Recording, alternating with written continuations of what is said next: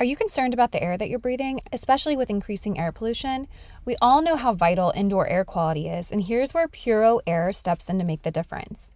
Did you know that indoor air can be up to 100 times dirtier than the air outside? That's where Puro Air comes to the rescue. In just 30 minutes, this revolutionary device can transform the air in your room by removing allergens, dust, smoke, dander, and gases. But what sets Puro Air apart is its cutting-edge HEPA 14 filter, a powerhouse that tackles pollutants at a microscopic level.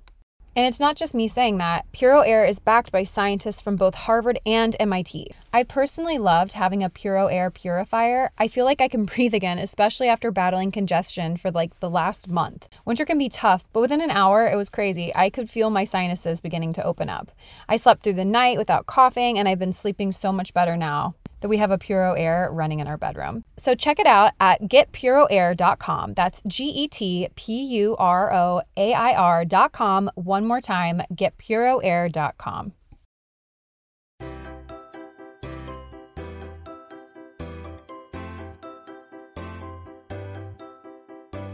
Hello and welcome to the Minimalist Moms Podcast. I'm Diane. I'm a mother of three living in Columbus, Ohio.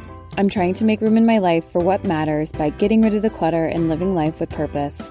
I hope you'll join me on the journey to think more and do with less. If you've been a listener here for a while, you'll know that minimalism goes beyond stuff. I am thrilled to share today's guests, Joshua Fields Milburn and Ryan Nicodemus, otherwise known as The Minimalists. Today, they'll dive deeper into the 7 essential relationships in our lives: stuff, truth, self, money, values, creativity, and people, and how minimalism makes room in our lives to reevaluate and heal these areas. I was beyond excited to have this conversation with the two of them. They were so down to earth, and I think that element of the conversation honestly just shines through. So I can't wait for you to hear it. But before we get to the conversation, I wanted to encourage you to leave a rating and review if you haven't done so yet. Leaving a rating and review on iTunes is the best way you can help this podcast succeed and grow.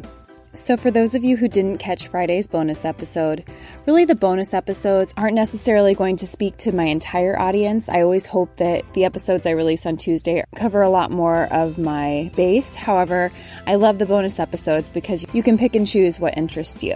All that to say, on that episode, I shared how I wanted this beginning part to feel a lot more conversational and not so stuffy. What I wanted to share is, again, a post from last week about my suitcase and how I packed all 3 of my kids and myself into one suitcase for our trip. And I wanted to note that we did have access to a washer dryer, which makes it a heck of a lot easier. Usually if my husband and I are traveling by ourselves, we'll pop into a laundromat midway through our trip, depending on how long we're gone. But really what I try to do for trips is just make little capsule wardrobes. And it's weird because I don't actually have a capsule wardrobe in my day-to-day, but I find putting a capsule wardrobe for a vacation so much easier. And I always give the example of when I was pregnant in New York City. Barely anything fit me at that point, so I went with limited options, and my getting ready each day was so straightforward because I had one of 3 dresses. While the other 2 women that I was there with were always struggling in the morning, I was like, well, I know what I'm going to wear. It's one of these 3 options. And again, maybe that sounds boring to someone that's more of a fashionista. I would say I do love clothes, and I want my clothes to look good on me. But all that to say, I'm also about convenience, so I know that everything in my closet does look good on me. I've whittled it down to make sure that anything I throw on in that season will fit my body and will fit my style. Anyways, back to the luggage. In that post, I just went through some of the things that I packed for my kids, and it really just came down to 4 t-shirts, 4 pairs of shorts, a pair of active sandals, a pair of PJs, which I said, my kids aren't really big into PJs. They usually wear their clothes to bed, which is where the washer and dryer came in really handy. But we were also on a beach trip when we were in bathing suits for the majority of our time. So you may just chalk it up to circumstances that we were able to do this time around. But I would highly encourage you to pack 50% less next time than you usually do and see if it does make a difference. I always say, even in your home, you can live with far less than you think you can. Just give it a shot. So that's one of my thoughts this week. Again, thank you for being here. Thank you for listening. I think you're going to really love this interview with The Minimalists. Even my husband gave this one a thumbs up, so I can't wait to hear what you have to say. Joshua, Ryan, thank you so much for joining me today on the Minimalist Moms Podcast. Thanks for having us. Thanks so much. Happy to be here. Yes, absolutely. As I told you before we got on the call, I have been following your work for some time now. So I'm excited to have you here today. And for anyone that doesn't know maybe a little bit of your background, I'll go ahead and let you introduce yourself, and then we'll get into the topic of your new book, which I can't wait for people to get their hands on and discuss more. But go ahead and just maybe give a brief introduction of who you guys are. Sure. About a dozen years ago, I stumbled across this idea of minimalism. My mother died, my marriage ended, both in the same month. And those two events forced me to look around and start to question, well, everything in my life, really, the stuff, the so-called success, achievement, the status, et cetera. You know, I grew up really poor. So did Ryan. We've known each other since we were fat little fifth graders. And I thought money and status and achievement were going to make me happy and content, because that's the meme we've been sold by culture and by society and by our peer groups. And so of course, as I climbed that corporate ladder throughout my 20s, I didn't find happiness. I certainly found bits of pleasure, but then I realized that all the things I thought were going to make me happy were often doing the opposite after I had attained them. I got the things I wanted, and it turns out that everything I ever wanted wasn't actually what I wanted. And so this idea of minimalism allowed me to start to question the things that I brought into my life. And eventually it started with the stuff, right? But dealing with the external clutter, that's just a symptom, right? Our material possessions are a physical manifestation of what's going on inside us. So as I let go of the external clutter, I was able to look inside and start dealing with some of that internal clutter, the mental clutter, the spiritual clutter, the emotional clutter, the familial clutter, the career clutter. And people around me noticed a profound change, that there was some sort of shift in me. People noticed I was less stressed. I was calmer. And then Ryan, who was my best friend, we even worked in the corporate world together. He came to me and he asked, hey man, why the hell are you so happy lately? And so I told him about this thing called minimalism. Yeah. I mean, yeah. I was in the same spot as Josh here, living the corporate dream, or what really was actually kind of a corporate nightmare. And I did not have control of my time. I didn't have control of my finances. I was very out of control. And, you know, I coped in the worst ways possible with drugs and alcohol and any other ephemeral pleasures I could get my hands on. And it you know, just as any drug addict will tell you, like they eventually stop working. And I had to find something to really help me make a deeper change. And so, yeah, I saw Josh. He was setting up boundaries that I've never seen him set up before. He was happier. He was moving through life a little easier. So yeah, I went to him and I asked him, hey, why the hell are you so happy? And when he introduced me to this thing called minimalism, what I saw was some really common sense stuff. It was, it's unfortunate that, you know, I didn't really have common sense. In fact, common sense these days is really kind of uncommon, but I saw an opportunity for me to regain control of my time, for me to regain control of my finances. So I looked at Josh and I'm like, all right, man, I'm in. I want to be a minimalist. What should I do now? Because I didn't really know where to start. So Josh and we came up with this idea called a packing party, where I decided to pack all my belongings as if I were moving. And then I would unpack only the items I needed over the next 3 weeks. So Josh came over and he literally helped me box up everything: my clothes, my kitchenware, my towels, my TVs, my electronics, my framed photographs and paintings, my toiletries, I mean, even my furniture. We literally like pretended like I was moving. So after those 3 weeks, you can imagine like the first day or two, I'm unpacking like my toothbrush, bed sheets, clothes for work, the furniture I actually used. And after this experiment, after 3 weeks, I had 80% of my stuff still sitting in those boxes where I had packed everything up. And I just had this light bulb moment of like, wow, here are all these things I brought into my life to make me happy, and they're not doing their job. And that's when my perspective really started to shift with my consumption, with my impulses. And really that packing party story, that's where theminimalists.com started. It was with that story. Yeah. And I loved reading more about the details of both of your, I guess, your history with all of this in the book.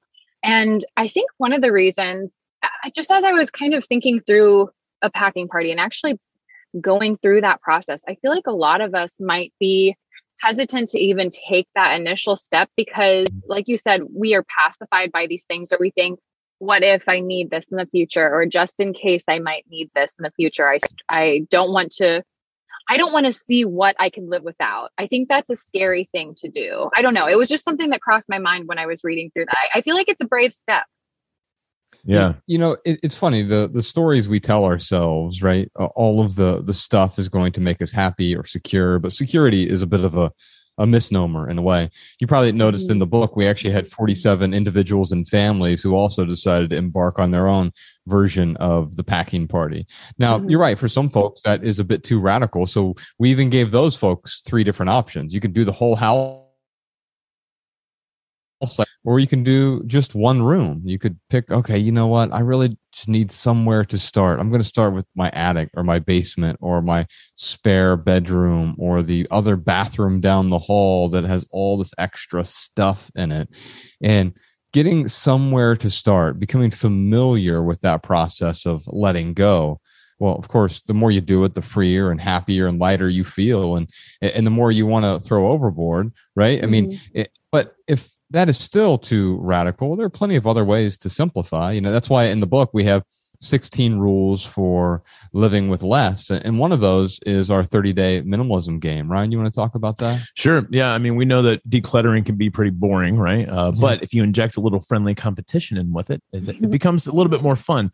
So yeah, Josh and I, we came up with this game where anyone can play. They find a friend or a family member, or maybe it's a group of people who want to start decluttering, people who are overwhelmed by their stuff and they want to start letting go.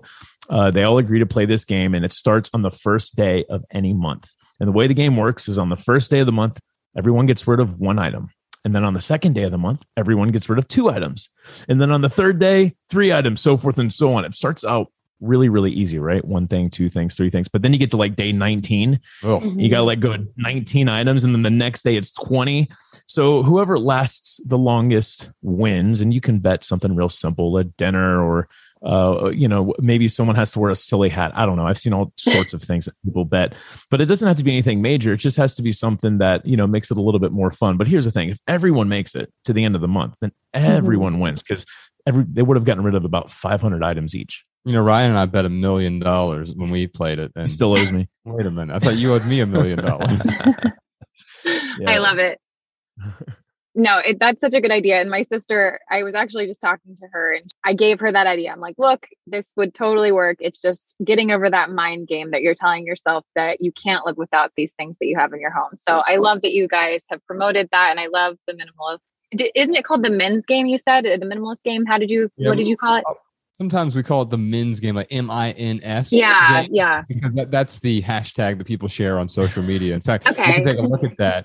And I mean, you can see tens of thousands of people who have let go. And you see photos, people sort of sharing because, well, doing it by yourself, as Ryan mentioned, can be boring. But if you have the support and sort of the accountability of others, well, then it sort of propels you forward. Absolutely. All right. Well, let's get into your new book. And I want to know what is different about this book. You've written other books before, but how is this one a little bit different than your previous ones? Well, this one is fundamentally, it's a relationship book. Now, we've written three other books together. Our first book was called Minimalism: Live a Meaningful Life. That was sort of a self-help book. The second book that we wrote was called Everything That Remains, and that was a memoir. So these two suit and tie corporate guys become minimalists, right? It's sort of this 5-year journey of letting go, not just letting go of the stuff. Of course, it starts with that, but letting go of careers that weren't serving us anymore, and also understanding who we are as we sort of grew out of our 20s and into our 30s. And now that we are, we're both turning 40 this year, Ryan. I'm boycotting 40. And so what we learned, over the last 7 years, by the way, the third book was called Essential. It was an essay collection, 150 different essays from our website. So theminimalists.com. So it was sort of the best of the Minimalists website. Anyway, this book is completely different from those in myriad ways, but mainly it's a relationship book. We set out to write a relationship book. But then we realized that, well, it's not just our relationship with other people that's important, but it's our other relationships that often get in the way of the people in our lives. So 7 essential relationships. It starts with the stuff, our relationship with the stuff. And as soon as we examine that, we begin examining these other relationships, the truth, self, our relationship with our values, which most of us don't even know what our values are, our relationship with money. I mean, that's one of the most fraught relationships. It breaks up marriages and businesses and makes us miserable. It's our relationship with money because of debt and consumerism associated with that. Of course, our relationship with creativity. You can't talk about creativity without talking about your relationship with your distractions, in particular tech distractions in our lives. We're so heavily distracted. Everyone is vying for our attention. And then finally, our relationships with people. What we try to do is heal these different relationships throughout the book. What made you realize that minimalism extended beyond just the stuff? Because I have always felt like I needed to get it together, I guess, in those areas outside of even my possessions. I felt like if my mind was right, then I could apply it to other areas. And then I think the possessions were just a happy accident. Yeah. Yeah. I mean, for me, I first realized it really after that packing party. Mm-hmm. I just remember sitting there and looking at 10,000 or tens of thousands of dollars worth of stuff sitting in my second living room and thinking about how there was this disconnect between what I was doing with my money and what I wanted to do with it. And what I wanted to do was retire early. I wanted to save. I wanted to, have a nice little nest egg. But then when I was, there confronted with all my things, I realized like, oh, wait a minute. Like I say that saving for retirement is important, but my actions don't show that.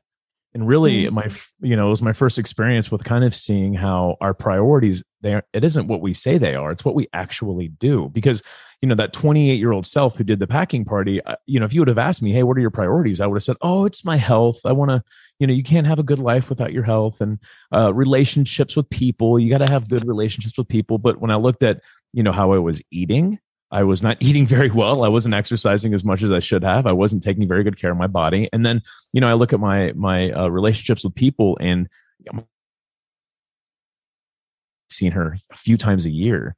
So what I saw was this physical clutter that was really getting in the way of what I actually wanted to do with my time. So it was, for me, that's why we started theminimalists.com is I realized like, oh, wow, like there's so much more to talk about than just me getting rid of my stuff. Diane, I noticed early on, like Ryan, as I was letting go of some stuff, I kind of realized that the decluttering doesn't work. And here's what I mean by that. I was a hoarder, but I was a well-organized hoarder. So I wasn't really cluttered in the traditional sense. Ryan, remember you would come over to my house and I'd just have all these bins and boxes in my basement. And I had an ordinal system, an alphabetized system of clutter, but that's still clutter. It may not be as exciting as when we see the TV show Hoarders, right?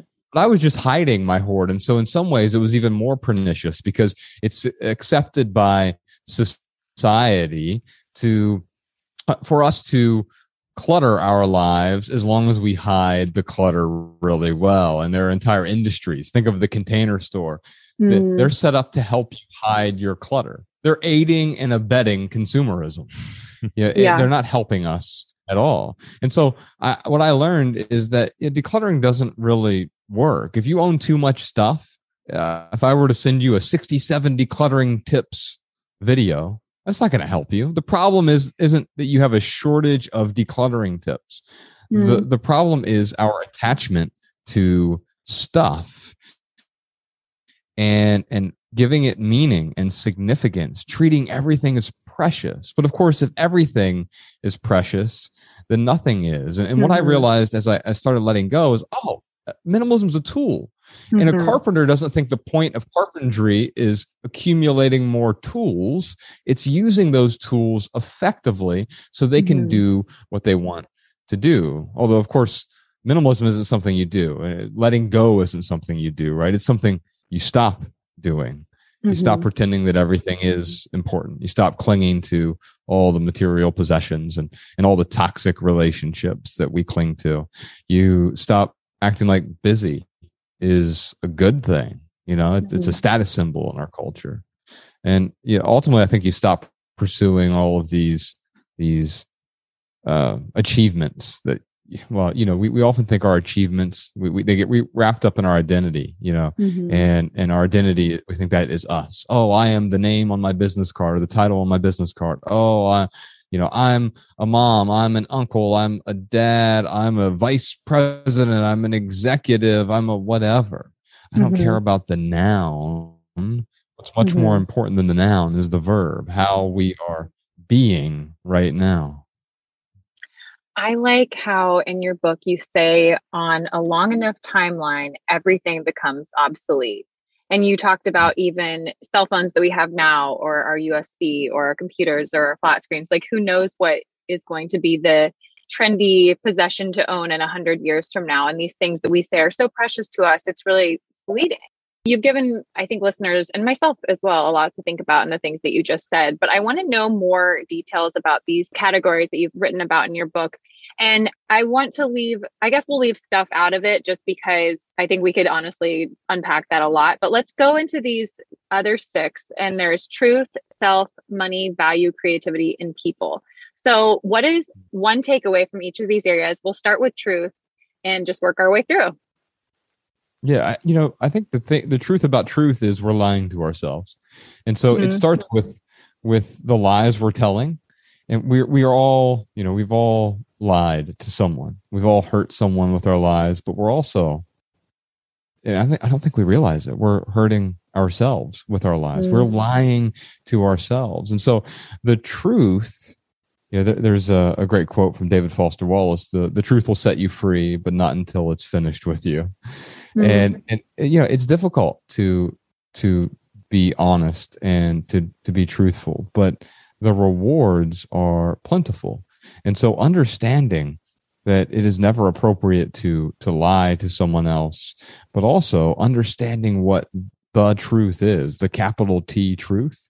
It's one of the most freeing things that you can understand. Yeah. What I specifically like about that chapter too is, you know, Josh and I really kind of lay it all out there with the truths that we've had to admit and that were hard to admit. But, you know, you asked earlier what's different about this book. And certainly there are things in that chapter that we have never talked about before. So it was really freeing to kind of get it all out on the pages. And that's really what Josh and I are trying to do. We're not trying to like tell people what to do. We're just trying to share our story and show people that, you know, there are ways to start over. There are ways to begin again. And I think that chapter specifically with truth helps people to get there. Yeah. I mean, you absolutely have to be completely honest with yourself when you are going through this process, because I think you have to face a lot of things that you, again, have been pacifying you or that you've been relying on and you're dependent on. So I think it can be difficult, but it's so freeing. What is true freedom when we're actually truthful with ourselves? For a lot of my listeners, I feel like they're on a journey to simplify their lives, but they don't want to sacrifice style, which I completely understand, and that's why I was excited to partner with Home Threads. Home Threads is the perfect blend of minimalism and comfort for your home. At HomeThreads.com, you can discover a curated collection of sleek and functional furniture that speaks to the heart of minimalist living, from multifunctional storage to timeless design. They have everything you need to create a clutter-free and serene space for your family. As most of you know, we've recently moved, and I'm not someone to just fill up a room so that it's done and decorated. I wanted to do this with intention, and so I searched out accent chairs on Home Threads and found the perfect mid-century modern chair that really complements my space. So embrace the beauty of less and elevate your home with purposeful pieces. Visit homethreads.com/minimalist and get a code for 15% off your first order. Home Threads, love where you live. No more stressful trips to the fitting room under fluorescent lights. With Armoire, you get to wear quality pieces without the hassle of adding to your wardrobe or paying designer prices. I'll say, as a busy mom of three, I know the importance of treating myself to something special, and Armoire allows me to prioritize quality over quantity in my wardrobe. Plus, Armoire is woman-founded and woman-led, so you can feel good about supporting a business that empowers women. If you're ready to have your dream closet delivered to your door, try Armoire today. You'll never have to worry about finding the perfect outfit for any occasion again. If you're curious for some of the looks that I've chosen, check out my collaboration highlight on Instagram for a few of my favorite Armoire looks. looks that you can grab too. So right now my listeners can give Armoire a try and get up to 50% off their first month. That's up to $125 off. Just visit armoire.style/minimalist. That is armoire.style, ARMOIRE.style/minimalist to get up to 50% off your first month and never worry about what to wear again. Try Armoire today. Tecovas is a terrific boot brand, and they're bringing a fresh perspective to heritage boot making. So they've carried forward all the time-honored traditions and quality you find in a great pair of cowboy boots, but they've innovated on comfort, style, and service. As someone who tries to pursue a minimalist lifestyle, I highly value quality over quantity, and I'm telling you, you can't find a higher quality boot than Tecovas. Their Western boots for men and women are handmade from the most premium leathers with over 200 time-honored individual steps. Also, did I mention that they are Austin-designed, Texas-tested, and handmade down in the boot-making capital of the world, Leon, Mexico. And also, if you've ever wondered if you can pull off cowboy boots, which is something that I was thinking, you should pull on a pair of Tecovas and you'll see.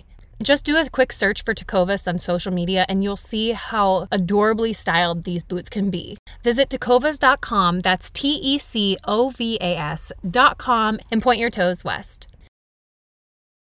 All right, what about self? You know, the self chapter, really, I feel like it's a health chapter disguised as self, because we focus a lot on just our well-being, and it's something that we forsake a lot. And, you know, I think one of my favorite parts of that chapter, it's a few subsections, but we talk a lot about free medicine, and the free medicine's available to us to help us feel better, to help us function better, to help us have more energy. It's really, like I said, it just kind of, it's disguised as a health chapter. Mm-hmm. No, that's really good. I can't wait for people to dive more into that one. I think you say some things not a lot of people have, and I think that it's going to be really eye-opening to a lot of readers. So we've been through a lot, you know. Mm-hmm. Sort of self-chapter was sort of holding up a mirror and being like, oh, wow, you know, whether it's depression or it's drug abuse, alcohol abuse, infidelity, a lot of these things that have happened in our past, you know, that's not me. That is a ancestor of me that has birthed the current me that is living in the eternal now, right? Mm-hmm. So I can learn from that past. I can glance in the rear view and reflect on that, but I don't have to live in the rear view either, because the past does not equal the future. That's not where I'm going. That's simply where I've been. Yeah. And I find peace in that. I don't know. Cause I mean, I have not a perfect past, and I have similar things that I've experienced in my life, but yeah, the person that I am now is so detached from that person, and that doesn't define me. And so I think that there's a piece to say, look how far I've come, look at where I'm going, and the freedom that's where I'm going. So I think that if people stop dwelling on the negative aspects maybe of their past, or just not, and that's easier said than done. Obviously that takes maybe some mental work, but I think that we shouldn't let it get us down and just stay down. Yeah, absolutely. I mean, I think that's really where the lessons come from, right? It's like when people like you, people like Josh, people like me, when we talk about those, you know, kind of troubled pasts and how we've been able to let go of that. I mean, people are really, when they see our stories, they're really looking at themselves. Right. And hopefully we are giving them the inspiration to let go of their past, because none of us have perfect pasts. And by the way, Ryan, you and I, the things we've gone through, a lot of people have gone through these things, but no one's talking about it because of the shame. Yeah. And so what we're trying to do, especially now when you see it on social media and online, it's everyone projecting this perfect image. It's a 2D image of a 3D flawed life. And what Ryan and I did is we cut ourselves open and poured our guts onto the page. Mm-hmm. Mm-hmm. No, I really appreciated that. All right, let's go into money. What is a takeaway that you want listeners to have from that section? All right, here's the biggest money lesson. They can just skip this chapter as long as they follow one piece of advice. Okay. There's no such thing as good debt. Yes. And although, but what about this? And the interest rate is so low right now, Ryan. And wait, all Ryan is saying is there's no such thing as good debt. The debtor is always slave to the lender. And so you have an option. You can be free or you can be in debt. You can't be both. Yeah. Yeah, absolutely. Do you guys, this is just a side note, do you follow the whole Dave Ramsey idea of just not even taking out a mortgage? I just feel like there are some debts that it's hard to work around, but also as you said, you're not saying not to do that. You're just saying debt is not good. Yeah, I'm not saying that you need to do anything. There's no judgment there. Yeah, there's no judgment. I'm not telling you to do anything. I'm simply saying that if you want to be free, you can't also be in debt. Yeah, I mean, Dave's a friend of ours. And, I think that everything that he teaches, these are fundamental principles, right? Now, he's a little bit more hard-edged than Ryan and I are, and a little bit more, he can be more militant with these things. He'll admit that to you. He'll be the first person to admit that to you. But yeah, we're certainly simpatico on the avoiding debt front. Yeah, I agree. The only thing I'll add to this is like, there are some debts that are better than others, right? Like, a 30-year fixed rate mortgage is going to be a little bit better than a corner store payday loan with a 20% interest rate. So certainly there are some debts that are better than others. However, would you rather have a mortgage or no mortgage? I mean, the answer is pretty obvious. Mm-hmm. Yeah, absolutely. All right, value. Yeah, so your values are not what you say they are. They are what you do with your time. So I can show you what you value if you show me your calendar and your bank statements, because what you spend your money on, basically what you spend your time and your resources on, that's going to help me to determine what you actually value. And of course, we all say that we value certain things. Oh, I value my health, or I value my family, or I value my friends, or I value my creativity, or I value my job, or I value whatever it might be. But however you spend your 24 hours in the day, that's what we really value. Mm-hmm. It's that whole idea of people will say, oh, I don't have enough time to do fill in the blank. And I've made the list. I've actually sat down and written out the list of what I'm actually doing versus what I'm prioritizing. And there is a disconnect there. And that's something that I think is helpful to do as well, to really face what it is that you're prioritizing and fixing the disconnect and moving forward. Yeah, 100%. I think you bring up a great example, because I think about like, oh, I don't know. Let's say I had a child and, I wanted to have time for them every day. But, I always made these excuses like, oh, I don't have as much time as I wanted. Well, now all of a sudden, maybe, God forbid, something happens to my child where they need dialysis every single day. Mm-hmm. And all of a sudden now I'm going to prioritize like, oh, wow, I have to spend time with my child, bringing them to the hospital every single day because their life depends on it. So yes, I agree that, sometimes we just have to find the right leverage. And I think when we get clear in our values, it helps us get there. It helps us to get that leverage we need. People often ask, hey, what's your definition of happiness? And, first I'll say like happiness, really isn't the point anymore for me. Living a meaningful life is the point. Now, when you live a meaningful life, happiness just happens to be a byproduct that you get every once in a while. But the way to live a meaningful life is our short-term actions aligning with those values. So I think we do a really good job of helping people see that in that chapter. Absolutely. All right, we have two more. The next one is creativity. We can't really talk about creativity without talking about our relationship with distractions. We're so heavily mediated, right? I have a distraction machine in my pocket.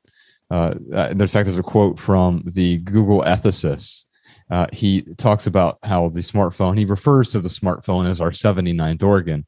And then Ronnie Chang, the comedian, has that great joke where he talks about, it feels like every night in America is a competition to see how many screens I can get between my face and the wall. You start with the TV on the wall, and then it's my laptop, and then my iPad, my iPhone, and boom, my Apple Watch. All of a sudden, I've got 5 screens, 5 different bits of distraction between me and the wall. And by the way, it's me staring at the wall for a moment that is probably I'm going to get far more value from that than any of those screens, because it's not about what's going on externally and the external validation and everybody else's input, but it's about subtracting. And so really we have to talk about our relationship with distractions and specifically tech distractions. It's not a new idea. I mean, 2000 years ago, the Stoics talked about getting rid of your books, but today having a book sort of feels like a luxury, right? Because like, who has time to read a book when I've got all these other screens and distractions and TikTok and Instagram and everything else? There's nothing morally wrong with those things. The problem is they're making us miserable. Well, why are they making us miserable? Because fundamentally we're creators. We have the desire to create. We've been told that we're consumers, especially by advertisers and marketers. to consume their products. And that's partially true. We do need to consume some stuff, but we're much more creators than we are consumers. Yeah. Mm-hmm. And the only thing I'll add to that is with social media, I mean, the way it is today, everyone has a megaphone. And I think that megaphone, it apes the form of creativity. It is like, it's this fake creation. And really, I mean, the creative things that come out in us, it has nothing to do, very rarely does it have anything to do with technology. So everyone out there, I think, has the desire to create in some way. And that chapter really helps people get clear on that.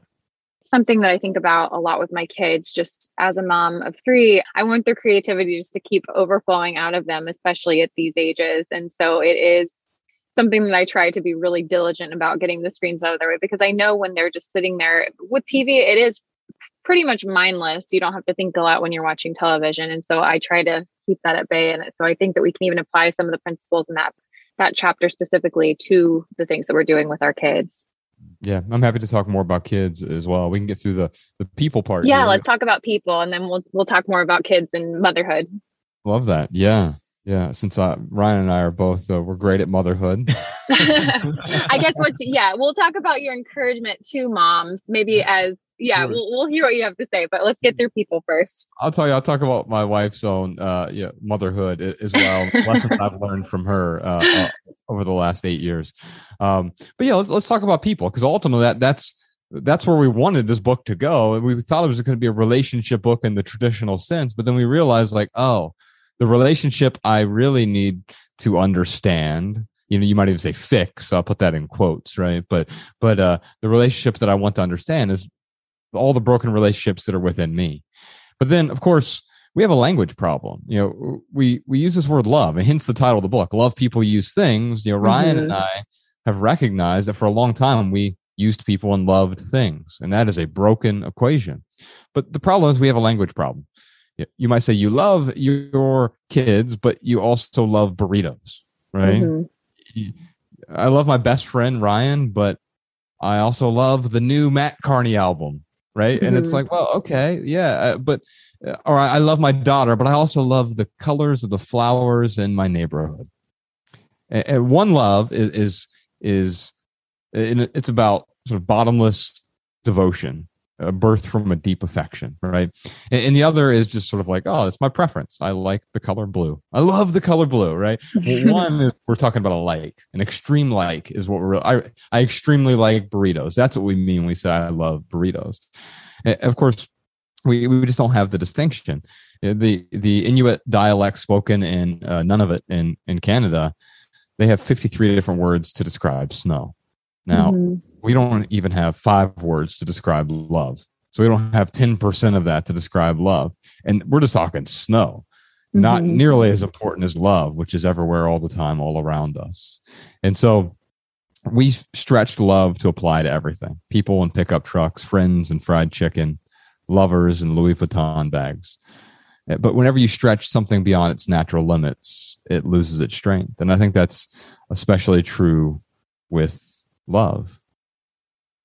I haven't made it through that chapter yet. I'm almost there, but there's a section called the symbiosis of love, and then we talked to Erwin Raphael McManus, who is a futurist and an iconoclast and just a brilliant person when it comes to relationships. He's actually doing a live event with us. It's free for anyone who wants to join us the day the book comes out on July 13th, and we're going to be talking about healing our relationship with people. And so, you know, the very last section of the book is called Love is More, you know, because we always hear less is more, right? And that's true. You'll be able to subtract is how we find more in our lives. But I think that we also want to better understand love. And so, because it's heavy. Real love is heavy. And I don't think the biggest challenge is even love itself. It's we've conflated love with excitement and lust and attraction. Nothing wrong with those things. Those things can all be wonderful, but they aren't love. And I think there's nowhere that's more evident than in our material possessions. We say we love our televisions, our cars, our cosmetics, but we're confused by that, right? We're blinded by the propaganda that tells us the things in our homes are just as important as the people in our lives. Mm-hmm. It's so funny. I don't have time to go through this can of worms, but I think about that all the time. I'm not a skeptic of love when people first get married, but I feel like over the past few years, I'm like, is that really love? Are we actually in love? Are we in lust? And then love is through struggles and knowing someone through different seasons and years and experiences. And I don't know, maybe that's me being jaded, but I don't like to define it necessarily as that anymore. I think maybe I've seen too many relationships fall apart and I'm like, did you really love? Did you really go through? And maybe the answer is yes, but I think I like the idea of using different terms and knowing ourselves well enough to say, this is how I feel about this. And I think in saying all of that, sorry, I kind of did open the can of worms.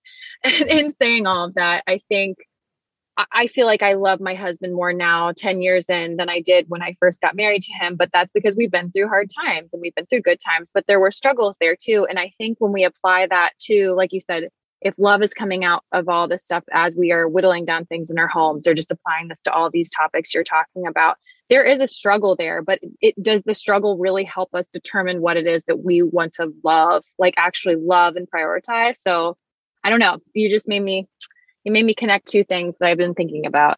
There's so many places to go with that. My wife and I, we actually have a podcast called How to Love. And what we would do is we try to explore and understand. And what we've really learned is that, you know, Ryan used to say this thing all the time. I remember when we were in our 20s, and if he was dating someone new, he would say, I'm in like with you. And generally, that was the most honest thing. But Ryan's always been the most honest person I've known. Mm-hmm.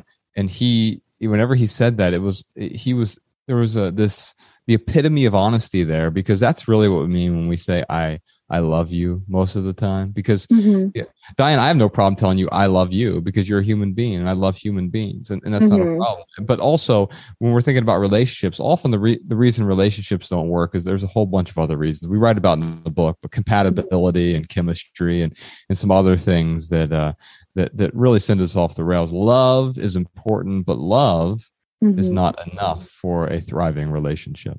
Mm-hmm. Oh, no, that's so good. I feel like you're right. We could go down so many paths, but we are almost out of time. And I want to get a final word of encouragement to the we won't say moms, we'll say to the parents that are listening. What is something that they can do to just make their life more simplistic, intentional, and apply these different things that you've said throughout our talk and also in your book to their lives? You know, I think that this is going to come off the wrong way. So bear with me for a moment. Okay? Mm-hmm. Parenting is detrimental to children. Okay. I've learned one thing in my 8 years as a parent, or a little under 8 years, I suppose. I think that as an adult, I have more knowledge than my 8-year-old daughter. She might tell you otherwise, but yes, I have more knowledge than her for sure. But children are so much more wise than us. I mean, intuitively wise, not wise as in lived experience. It's a different kind of wisdom, right? Mm-hmm. But our children are so wise, and they're much more wise than their conditioned parents. And so consequently, I think we're better served by learning from our kids than we are from, quote, parenting them. One of my favorite philosophers, who is a mystic, his name is Kapil Gupta. He said, adults are fools. Children are wise. For children, everything is new. The adult hasn't seen a new thing in years. Mm-hmm. Wow, that's really good. You know, I'm not a parent, so it's really, really easy for me to give parental advice, right? Looking from the outside in and not truly understanding it. But here's one thing I feel pretty safe to say for any parent is that the number one job of a parent, the number one job, is to enjoy your children. That should be priority number one. And then from there, of course, you want to help a child set boundaries, but telling a child what to do. I mean, I know that for me, when my parents tried to tell me what to do, it really worked. But when they helped me set boundaries for myself, I mean, that would work a little bit better. So rule number one is, enjoy your child, figure out how to do that first. And then, yes, if you need to set some boundaries, help your child set some boundaries without telling them exactly what to do. Because here's the thing is, you want to tell your kid Again, so easy for me to give advice with no kids, but I would say you want to tell your child yes as much as possible. So when you do say no, that no actually means something. And when you do say no, let that child know what you are saying yes to, because every time you're saying no to something for a child, you're actually saying yes to something else. Mm-hmm. No, that's great advice. And I'm sure you've been around enough parents to kind of glean some wisdom from different individuals around you. And so I think that was great advice. Ryan's basically a parent. He raised his siblings. I did. Yeah, I have a bunch of half siblings that, that I've changed all their diapers. I have babysat them all for, hours and hours and hours. So I have a little experience in that, but, I had the privilege of being able to just turn them over when I was done. Yeah, that bedtime, those bedtime hours are definitely rough, but I like the idea of whatever you're saying no to, you're saying yes to something else and just focusing on the positives. I think going back to that is really important, but great. Well, where can listeners find you, your podcast, and your new book? They can find everything at The Minimalists, that's plural, theminimalists.com.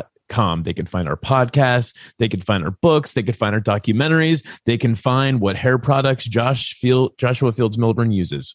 I love it. All right. One of my new questions that I've been asking everyone is, do you have something that is so dear to you that you could never part ways with, that you could never declutter, you could never minimize? Do you have something that you could say?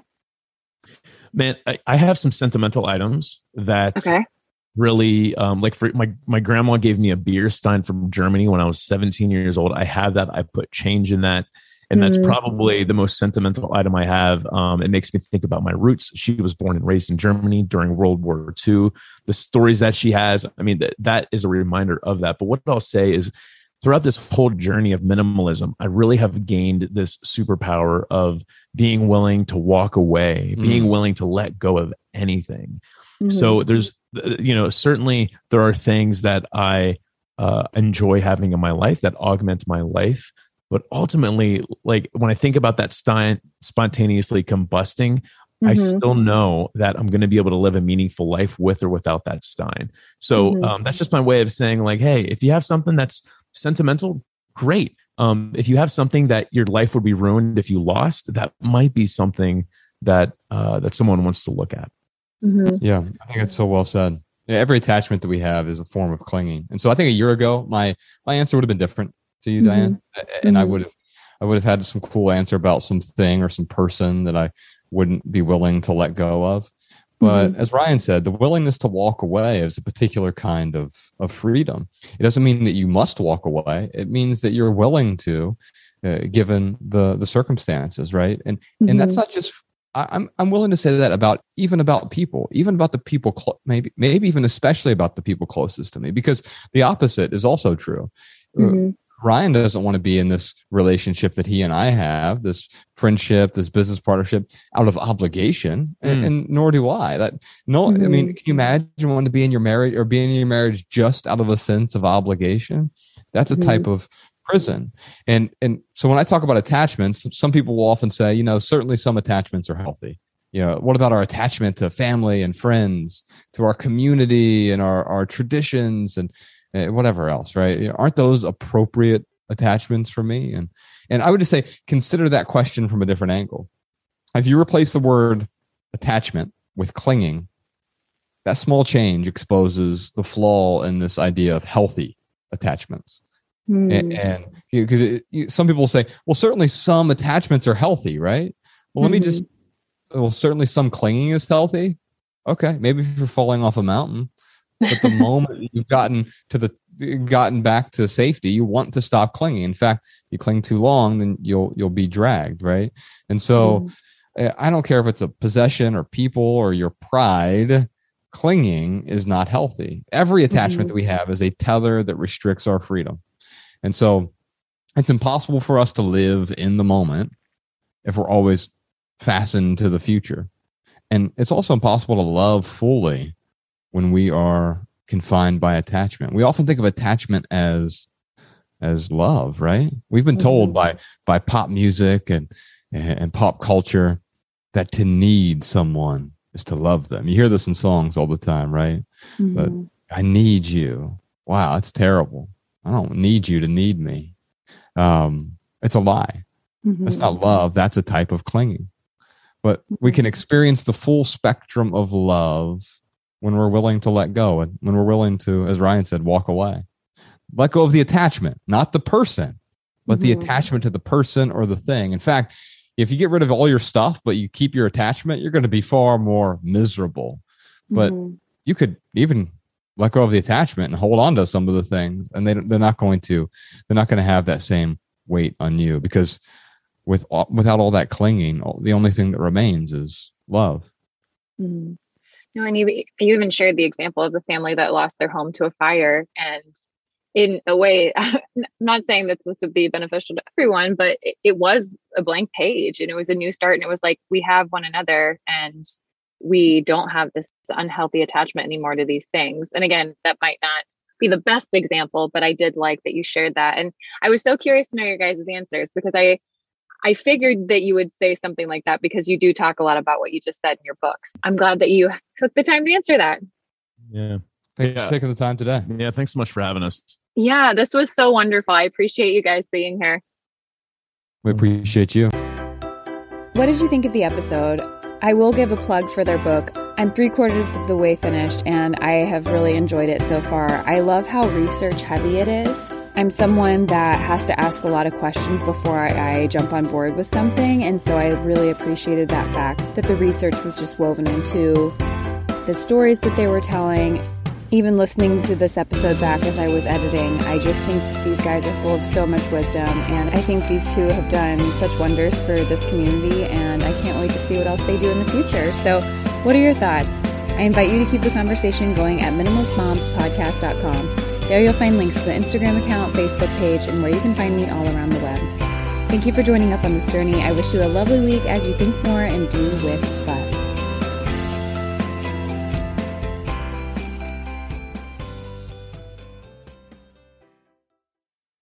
At Parker, our purpose is simple. We want to make the world a better place. By working more efficiently, by using more sustainable practices, by developing better technologies, we keep moving forward. With each new idea, innovation, and partnership, we're one step closer to fulfilling our purpose every single day. To find out more, visit parker.com/purpose. Parker, engineering your success. As humans, we're naturally driven by the search for better. But when it comes to hiring, the best way to search for a candidate isn't to search at all. Don't search, match with Indeed. When I was looking to hire someone, it was so slow and overwhelming. I wish I had used Indeed. If you need to hire, you need Indeed. Indeed is your matching and hiring platform, with over 350 million global monthly visitors according to Indeed data, and a matching engine that helps you find quality candidates fast. Ditch the busy work. Use Indeed for scheduling, screening, and messaging so you can connect with candidates faster. And Indeed doesn't just help you hire faster. 93% of employers agree Indeed delivers the highest quality matches compared to other job sites, according to a recent Indeed survey. And listeners of this show will get a $75 sponsored job credit to get your jobs more visibility at Indeed.com/podcast. That's Indeed.com/podcast. Terms and conditions apply.